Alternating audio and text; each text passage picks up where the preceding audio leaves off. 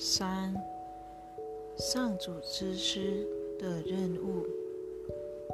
如果病患必须改变自己的信念才能获得疗愈的话，那么上主之师还能做什么？他能替病患改变信念吗？当然不能。对于那些已经愿意改变信念的人，上主之师的唯一任务便是与他们一起欢乐庆祝，因为他们已和他一起起身于上主之师的行列了。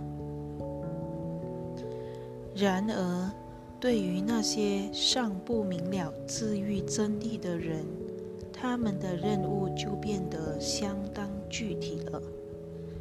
这些病患不会明白，其实是自己选择了疾病。相反的，他们坚信是疾病找上门来的。他们的心灵依旧封闭于此一观念里。身体告诉他们该怎么做，他们只能言听计从。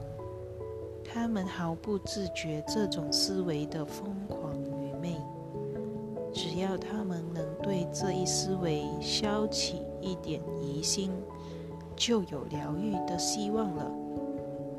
然而，他们如此坚信不疑，分裂之境对他们来讲实在太真实了。上主的教师就是为这一类人而来的，他们代表了这些人早已遗忘的另一种可能性。上主之师的灵在本身只是一种提示而已，他的思维方式等于向病患信以为真的想法提出一种反问的权利。上主的教师们。不只是传递信息的使者，他们成了救恩的一个象征。他们请求病患因他自己的圣名之故而宽恕上主之子。他们代表另一种神圣的选择。他们心中怀着上主圣言的祝福前来。不是为了治愈有病之人，只是提醒他们，上主早已赐给他们的药方。真正治愈的，不是他们的手；讲出上主圣言的，也不是他们的声音。他们给出的不过是上主赐他们的礼物。他们这样温柔地呼唤弟兄，远离死亡之途。上主之子，请看永恒生命赐给你的礼物吧。你何苦选择疾病，而不惜放弃这一恩赐？上主的资深教师绝不会被弟兄。信以为真的种种疾病所蒙蔽，否则就表示他们已经忘却了一个事实：所有的疾病都是为了同一目的，